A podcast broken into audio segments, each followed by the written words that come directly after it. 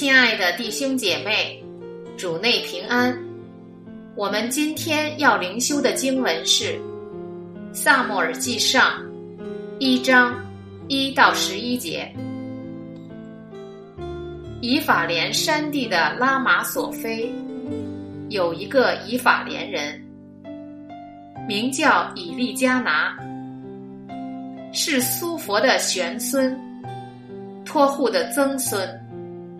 以利户的孙子，耶罗汉的儿子，他有两个妻，一名哈拿，一名比尼拿。比尼拿有儿女，哈拿没有儿女。这人每年从本城上到示罗，敬拜祭祀万军之耶和华。在那里，有以利的两个儿子何佛尼、菲尼哈，当耶和华的祭司。以利加拿每逢献祭的日子，将祭肉分给他的妻比尼拿和比尼拿所生的儿女，给哈拿的却是双份。因为他爱哈拿，无奈耶和华不使哈拿生育。比尼拿见耶和华不使哈拿生育，就做他的对头，大大激动他，要使他生气。每年上到耶和华殿的时候，以利加拿都以双份给哈拿。比尼拿仍是激动他，以致他哭泣不吃饭。她丈夫以利加拿对她说：“哈拿，你为何哭泣不吃饭，心里愁闷呢？有我，不比十个儿子还好吗？”他们在示罗吃喝完了。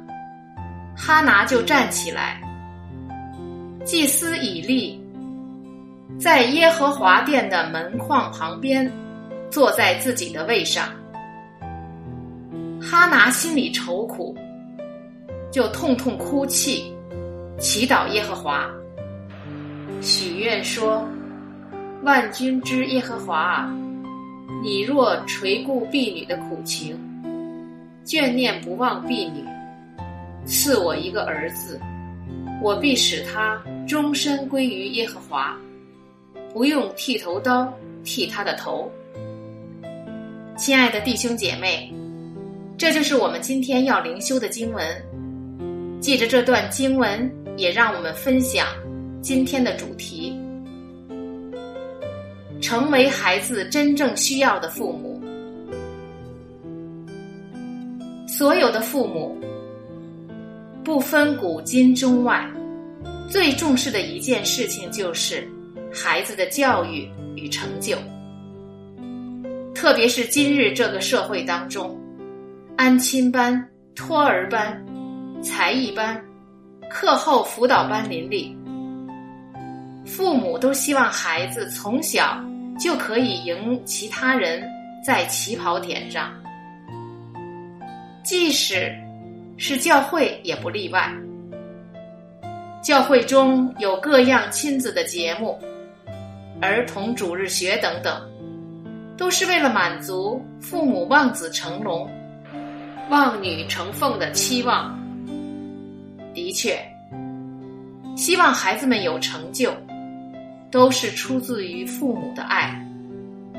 但是，父母亲们有没有想过？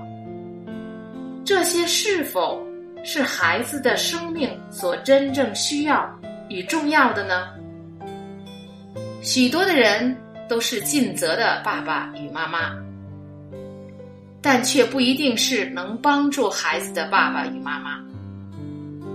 到底是什么样的父母，才是孩子所真正需要的父母呢？在这段经文当中的主角哈拿。给予我们很好的榜样。一个孩子所需要的父母亲是知道自己限制的。